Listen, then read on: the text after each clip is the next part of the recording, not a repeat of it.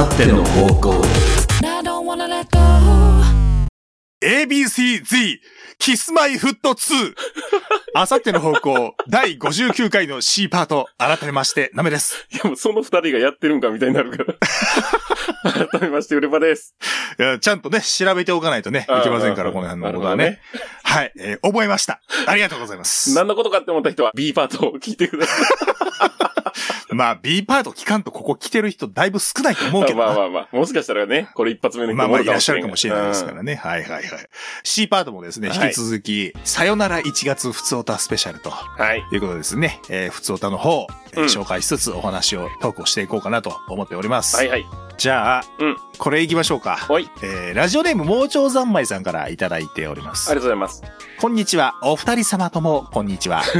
こんにちは。先日とある会議に参加したのですが、うん、先方3人のうち1人が前の予定の都合で開始に間に合わず、30分弱ほど遅れてやってきました。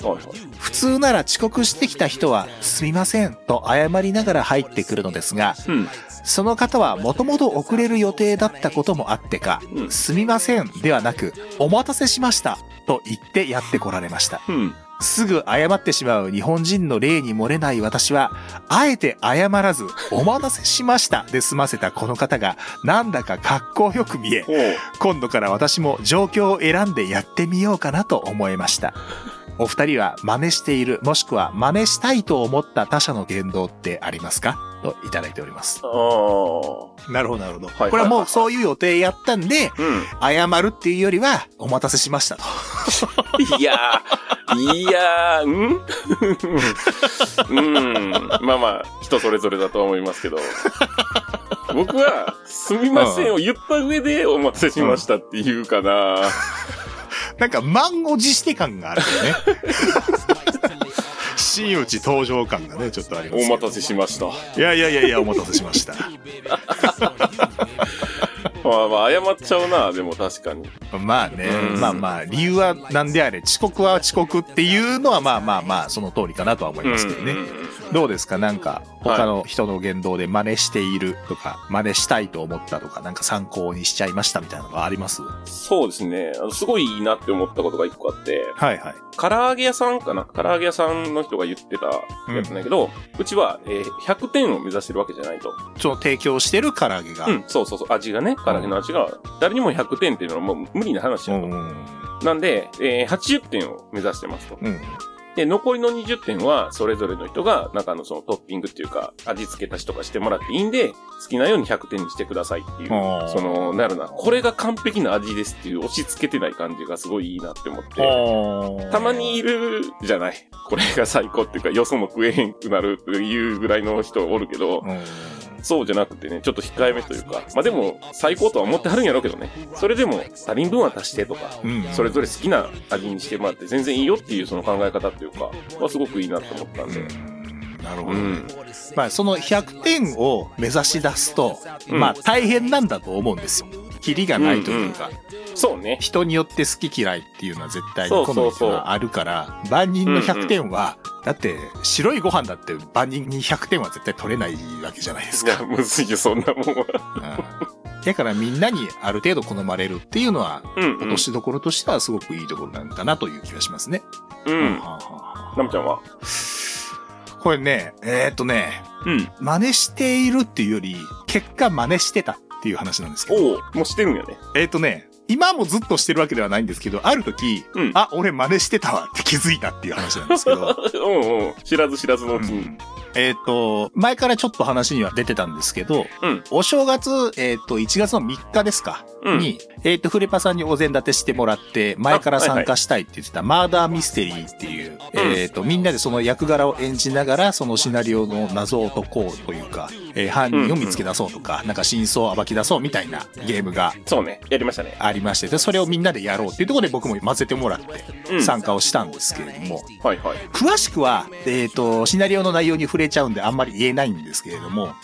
これやったゲームの名前ぐらいは言ってもいいんかな。まあゲームの名前ぐらいはいいんじゃないかな。エイダでしたっけ。うん。結構評判のいいシナリオらしいですよ。っていう、なんか有名で人気があるシナリオなんでしょ。うん。を、僕初めて参加した時にやらせてもらったんですけども。はいはい。その中で僕が与えられた、その役柄っていうのが、うん。これぐらいまでは言ってもいいのかな。なんか戦士っぽい役柄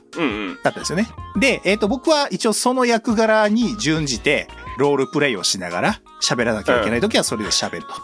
うん、うまかったのよな次元が違うその話はちょっと一旦置いといて後でしましょうか。はいはいはい。でまあその役柄において、うん、いろいろ主張したりとか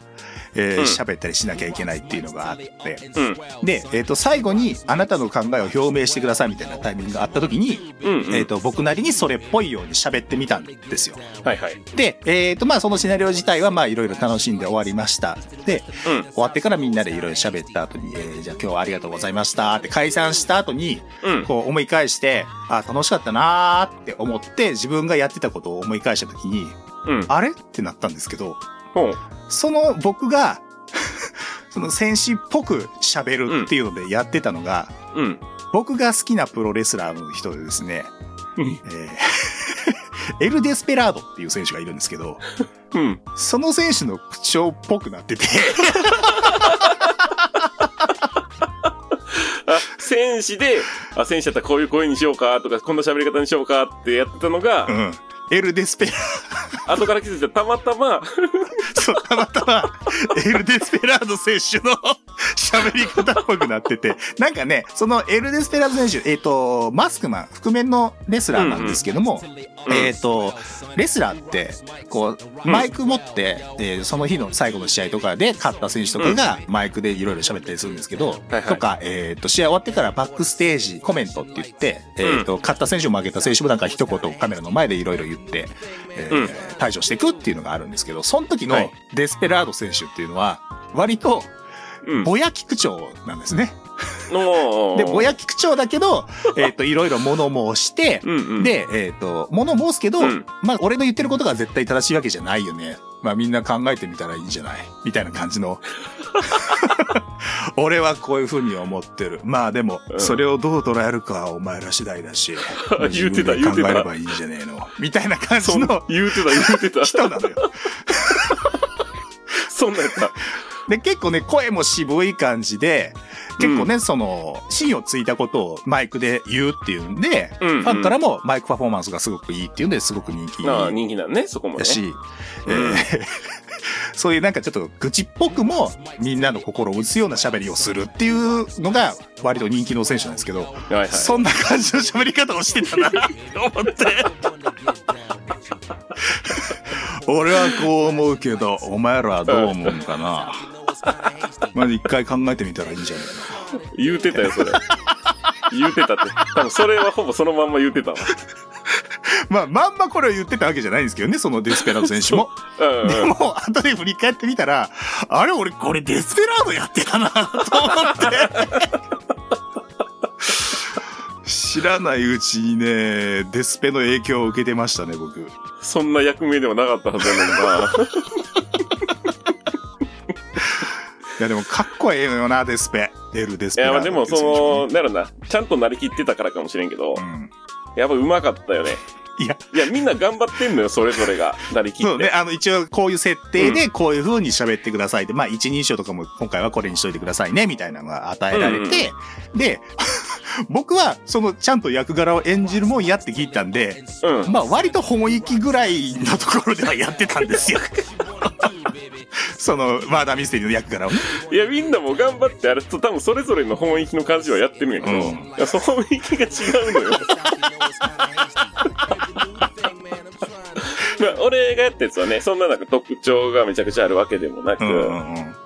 一日私やったかな、うんうんうん、やったんで、まあ、そんなにね難しいところではあったけどやっぱナミちゃんやっぱうまいわみんな謎解きしてるときはちょっとやっぱり素に戻ったりしてるんやけどそう、ね、俺は基本そこからブレずにやってたなって今思うと思いましたねいやそうやわ、うん、やし多分このキャラクターやったらみんなが今こういう風に話し合ってたら、うん、多分イライラするだろうなって思って、うんうん、イライラした口調で喋ってみたりとかいや向いてると思う。多分こいつ気短いだろうな。今こんな風に話し合いが膠着してたら多分めんどくせえって言い出すだろうな。あみたいな。確かに途中なんか切れてた時あったもんな。でもやった後にあやべえ、うん、これちょっと空気悪くなるかもって思って。いやまあそんなことはないけどね。うん、すごいなとは思ったよ。だってもう第一声ぐらいのなんか自己紹介みたいなのが確かあって、ああそうね。最初に、はいはい、自分のその役名の方を言って、はいはい、まあこんなことしてますみたいなのとか、うん、こんなキャラですっていうような自己紹介部分があるけど、その時点ですごかったもんな。ちょっと笑ってもうたもんな。まあまあそう言っていただけるね。まあ面目役所なのかもしれないですね。ありがたいですよ。そう言っていただける。まあ楽しかった。まだミス自体も楽しかった。楽しかったですね。うんうん。またやりたいですけどね。うん。うん、まあでもフレパさんはいろんなねシナリオもう食っちゃってるって話だったんで。シナリオ食うって何？なんかあれよな、ある、あ、ほんまありきの言葉みたいに使ってもんだけど、ないよ多分こんな言葉。いやなんか前に、うん、そのマーダーミステリーっていうのは、うん、もうシナリオの全部が流れが全部決まってるから一回遊んじゃうと全部謎も分かっちゃうからそうなんよね、うん、一回遊んじゃうともうそれ同じことができないんですよね。そう一緒のシナリオの他のキャラをやるとか、うん例えば YouTube で誰かやってるのを見たとかでももうできなくなっちゃうんで、うん、そうそう僕はね何個もやっちゃったんで、うん、かなりシナリオ食ってんでもうできひんだよねって言ったらそう一緒にやれるやれないみたいな話をした時にいや俺もう結構シナリオ食ってるからな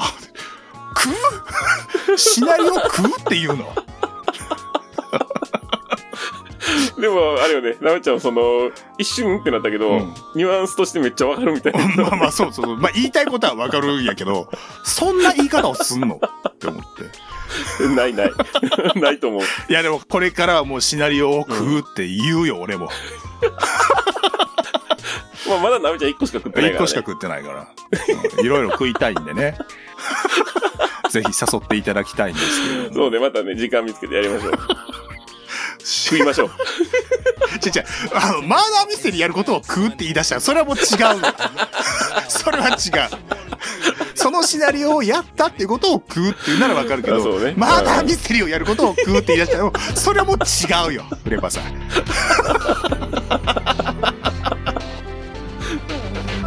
あさっての方向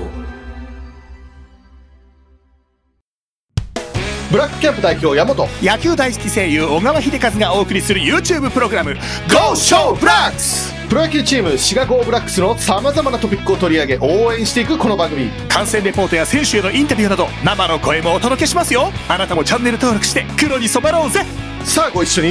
GO SHOW BLACKS。 ニッチもサッチも2枚したザキ西の2人によるバキバキ下ネタ番組、おしゃべり会とおしゃべり会を交互にお届け。チントレ談義や女性との触れ合いなどなど聞きどころ満載。ザキくん最近チントレしてるの？毎週だいたい日曜日ポッドキャストチャンネルをチェック。ザキさんチントレどうなんですか？聞いてね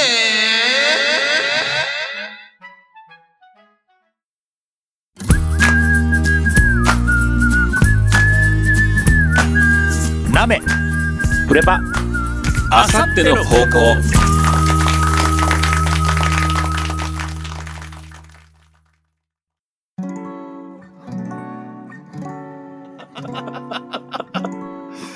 いやでもさその終わってからも、うん、フレパさんは割と早々に出てったんか。そうね飯行く前ぐらいにやってたんで、そうお昼からやったから、お昼からか1時かなんかそう3時そうそう1時とかやったっけ、うん、1時とかから始めた、うん、で4時間ぐらいかかるのかなあれなんでもう5時とか6時ぐらいになったから、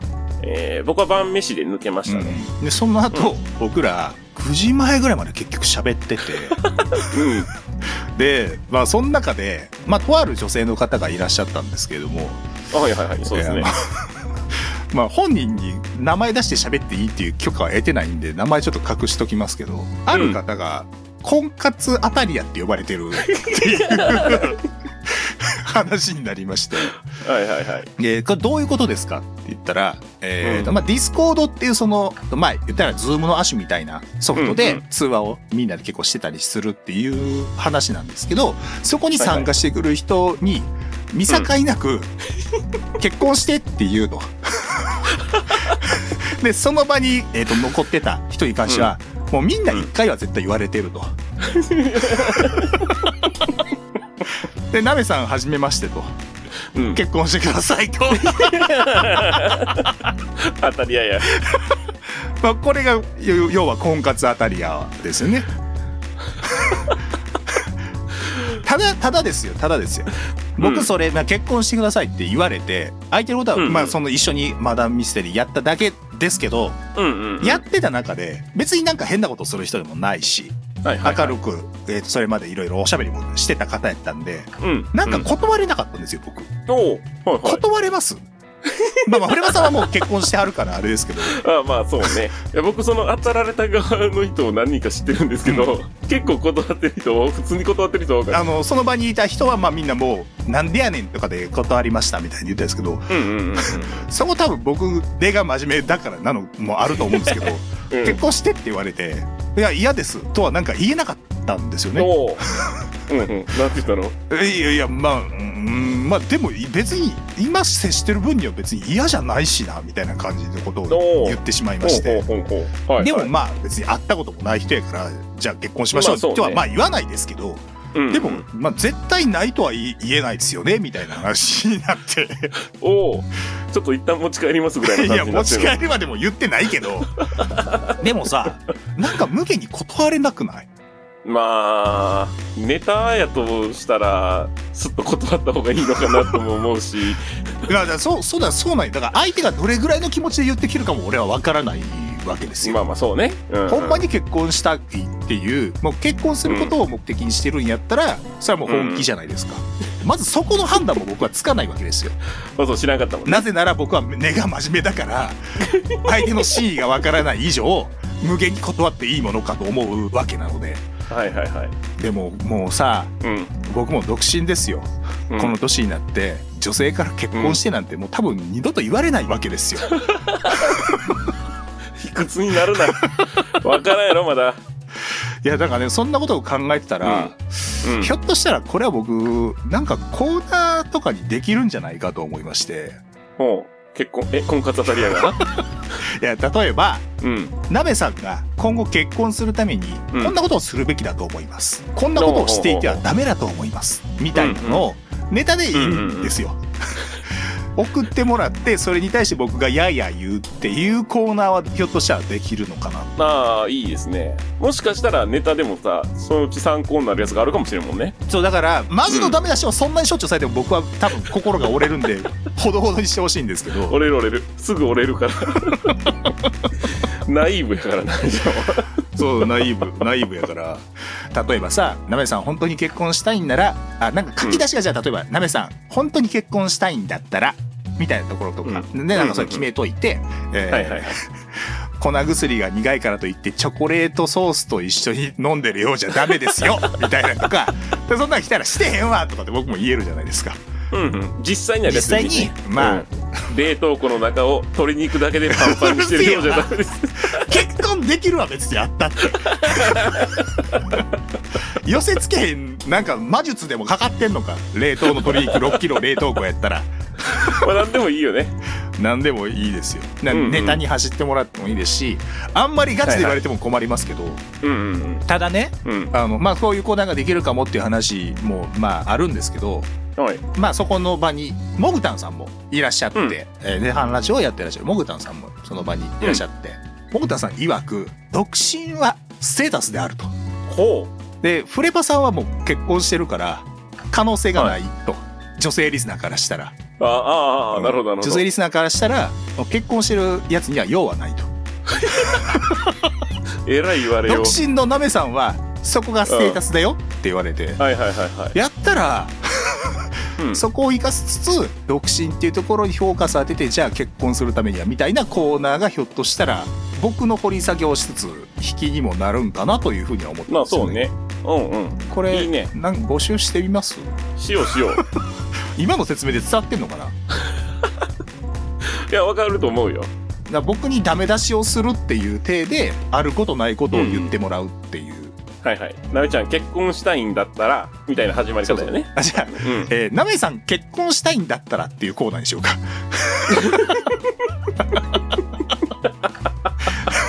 いいね、まあ分かりやすくいいわ。でそれで始めてくるやからな。でそれがメールでそのネタとしてくるとするじゃない、うん、僕は、聞かされるまで一切見ません。フレパさんが選んでフレパさんが読んで僕に聞かせてください、は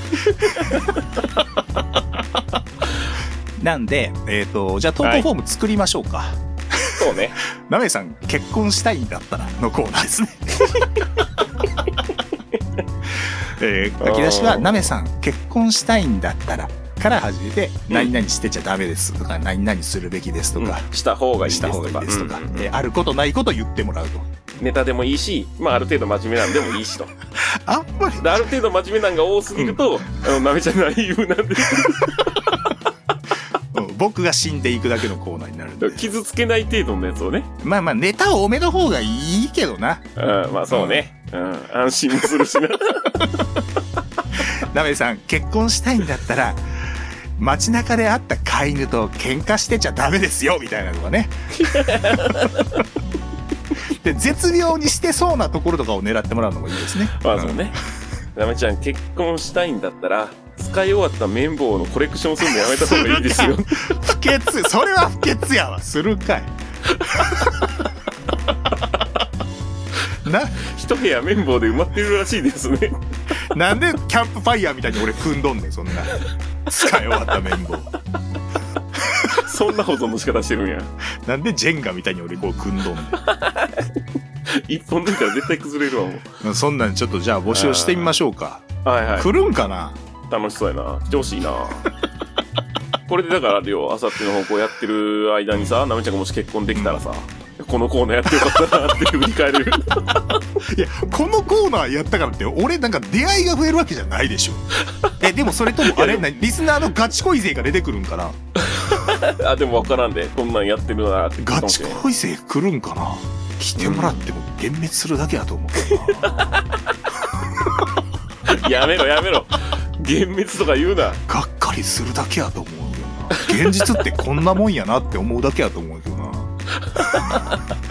絶望を司るパーソナリティやからな俺。そんなことない。そんなことないぞ。ええやつやお前は。趣味プロレスに付き合ってくれる女の子っておるか。いや、まあ分からん。おるでしょ最近。会場でじゃあナンパせなあかんってこと俺。いや、そこまで言うてないけど。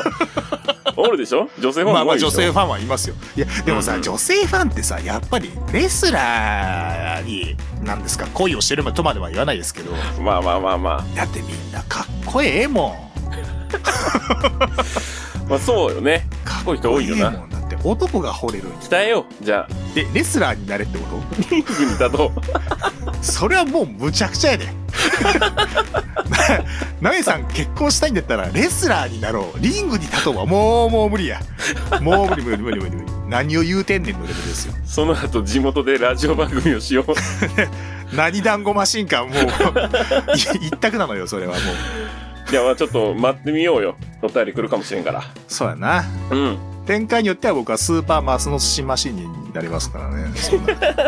言いにくいな。スーパーマスの寿司マシンめっちゃ言いにくいわ。ご当地の食い物を入れときゃいいみたいになっとるけど。じゃあ作りますよ投稿フォームを。うんうん。でなんか例題もちょっと書いとくんでね、参考にしていただきましょう。はい。メールは1通でした。メールは1通だけでした。あ、読みました。1通でも読みました。ゼロじゃなかった。今日何通読んだ ？5、6 通ぐらい読みました。まあでも今日はそうよ、読んだ方よ。まだ前回に比べたらまだ読んでないのいっぱいあるんやけどな。まあでももう1月も終わりですから。うん、まあまあちょいちょい読んでいきましょう。はい、またちょいちょい読んでいきましょうか。うん、また頃合いを見て、前回も言いましたけど、四天王会議と、まあ、交互ぐらいにこうフリートークがあってもいいかもねみたいな話をしてたんで。あ、そうね、うん、ちょっとその辺は模索していきましょう。そうね、なんか意見あったらね、四天王会議面白いんでやってくださいとかさ、普通お高いというか、おしゃべり会好きですとかね、もし言ってくれたら、うん、そうするかもしれないんでね。まあ意見として、うん、市長のご意見としてちょっと聞かせていただければと思いますんで、はい、よかったらよろしくお願いします。よろしくお願いします。はい、Twitter の固定ツイートまたは動画の説明欄に載っている簡単投稿フォームもしくはメールにてお寄せください。メールアドレスは a_方向@yahoo.co.jp、a_方向@yahoo.co.jp KP、 方向の綴りは HOUKOU です。メールで送るときには懸命にふつおた、本文にラジオネームを忘れなくお書きくださいと。はいはい、というわけで、さよなら1月ふつおたスペシャルでございました。はい、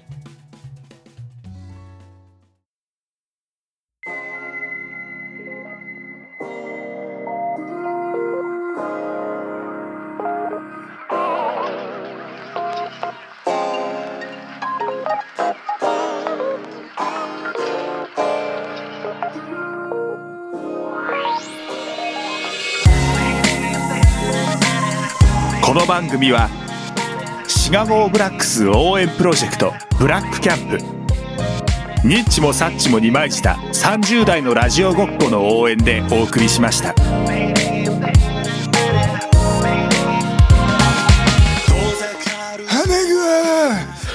カスカスやったけど聞こえたわ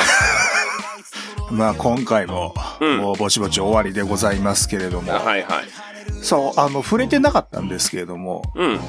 前回の C パートから唐突に、ブラックキャンプ、番組の公式サポーターであるところのブラックキャンプさんの CM が新しくなってます、あのタイミングで新しいのをもらったので、なるほどね、あそこから急に変わってます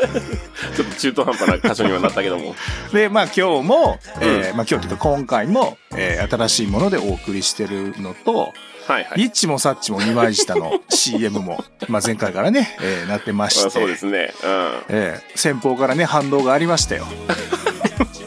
よう使ったなっていうね。どの口が言うとんねん送ってきといてその言い草はなんやねんっていう話なんですけども、確かにまあまあせっかくいただいたんでね、はいはい、まあ次回の更新の頃にはうちの CM をきっと流してくれてると思うんですけれども圧力あれ俺渡してたっけ、音源渡してたっけな、まあそっからやな。でもいやでも DM で言ったんですよ、いついつから使いますんでって。なるほど、で1回でいいですよって言われたけど、いやもらったんで毎回使いますって言って、よかったらうちのも使ってくださいねって、毎回かけてくださいねって言ったんやけど、その後返事がなく、よく考えたらデータ送ってなくねって思ったんですけど特に反応がないんで、まあもらってないがないなら送りつけるURL だけ何も言わんと送りつける、これを流せっつってまあまあちょっと反応もあってもいいけどね、はい、まあ先方の更新をちょっと楽しみにしておきますけれども、まあこんな感じでね、うちの番組は皆さんの協力のおかげで成り立ってるんですけれども、いや本当そうですよ。今回ですね、まあこんなエンディングのタイミングなんですけれども、はいはい、お世話になっているとある方からですね、ちょっとメッセージをいただいてまして、あれですよ、誕生日メッセージじゃないですよ、誕生日祝いのメッセージではないですよいやもうだいぶ経つからな僕は先にちょっと確認はしたんですけど、フレパさんも全く聞いてないじゃないですか。はいはい、まだ聞いてないですね。一緒にここ聞きましょうか、あ、わかりました。あさっての方向を聞きの皆さん、こんばんは、鈴木なにがしです。ナムさん、フレパさん、お二人ともお変わりなくお元気でしょうか。第58回からですかね、僕の楽曲オアシスをオープニングで使用していただいておりまして、本当に感謝でございますが、ナムさんも晴れてですね、エンディングでミュージシャンデビューということでございまして、本当におめでとうございます。ありがとうございます。そんな大層なもんじゃないんですけど、初めて楽曲聴いた時のフレパさんのリアクション、本当最高で、何やってんのなめちゃんの下りの部分だけクリップして僕50回くらい聴いてますからね。もう本当ご飯何杯でもいけるぐらい面白いんで、ぜひとも皆さんもあれ多分ね、56回の C パートだったと思うので、第56回の C パートぜひともご視聴ください。めちゃくちゃ面白いです。さてですね、今回コメントで登場させていただいたわけなんですけれども、僕の1年8ヶ月ぶりとなる単独作品、モンスターという、シングルが1月の28日に YouTube で公開となりました。この楽曲はですね、原点回帰ということで、サウンド面では荒削りなロックサウンドとなっております。歌詞の内容的には、自分はどうなりたいのか、自分は何が言いたいのか、そういった軸となる自分らしさを見つけたり判断することができないまま、ただそこに存在するだけの得体の知れない化け物になってしまってるんじゃないかという、自分に対する心の叫びみたいな部分を切り取った自画像的な作品となっております。Apple Music でしたり Spotify といった、音楽配信サイト各種からもですね、1月29日から配信される予定ですので、ぜひともそちらで、聞いていただけたら嬉しいでございます。ナメさんとフレバーさんのご好意で、この後、モンスターをフル尺で、番組で流していただけるということなので、せっかくなので最後まで聞いていっていただけたらと思います。チャンネルはそのままで、なかなか申し訳ございませんでした。鈴木何がしでした。では、ナメさん、フレバーさん、スタジオにお返しします。はい、こちらスタジオですというね、カウントダウン TV みたいないや、鈴木なにがしさんからですね、先日ちょっとご連絡をいただきまして、はい、実は新曲を28日にリリース公開するんですけれども、そのタイミングで、あさっての方向の方に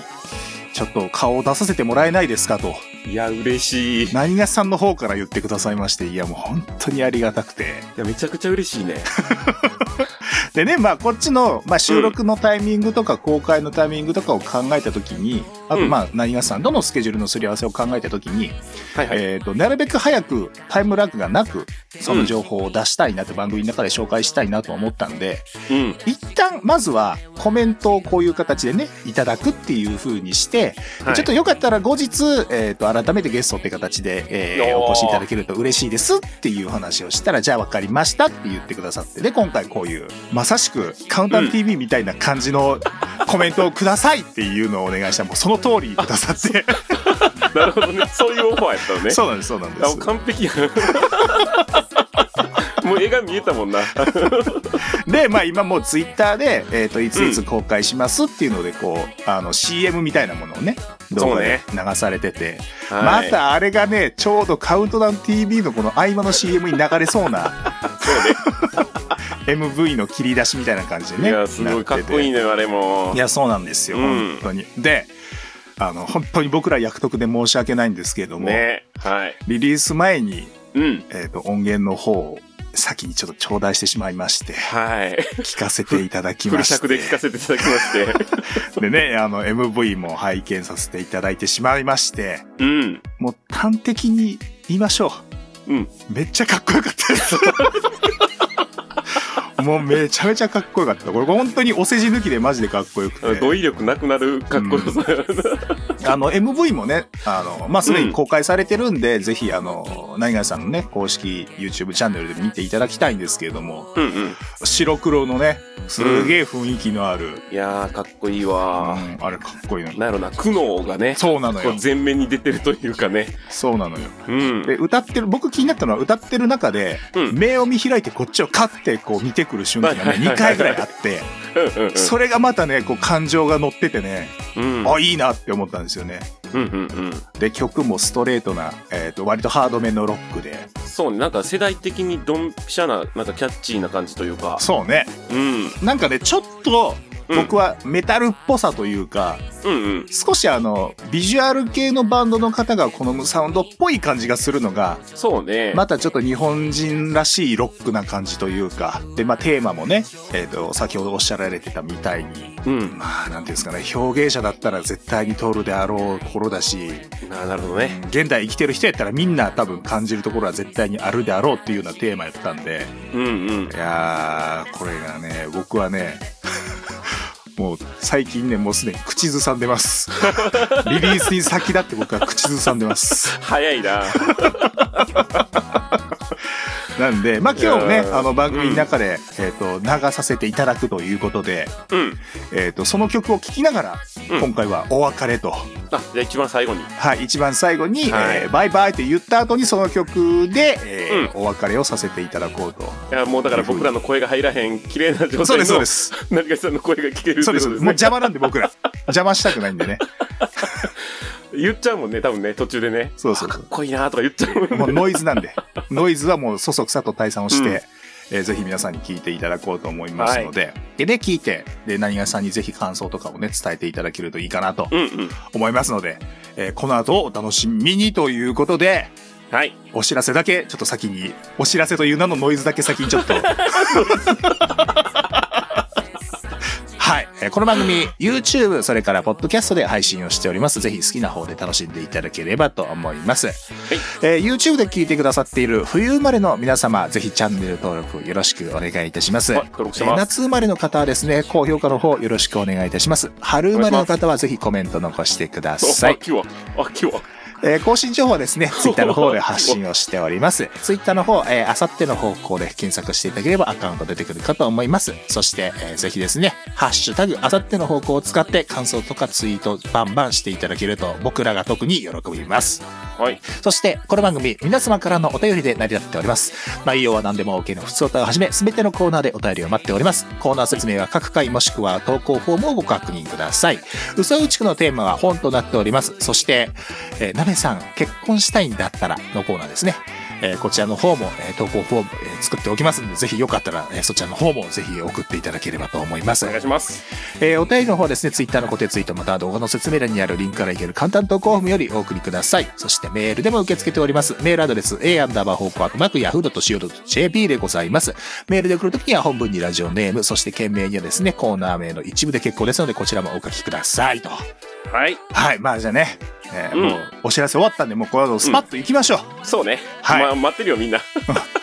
皆さん早く来たいと思うんでね。そうね、いやいや言ってもしょうがないですから。はい、それではですね、はい、今回もそろそろお別れのお時間でございます、はい。お届けしたのはナメ、そしてフレパでした。はい、それではまた次回お会いしましょう。バイバーイ、バイバーイ。それではお聴きください。鈴木何がしでモンスター。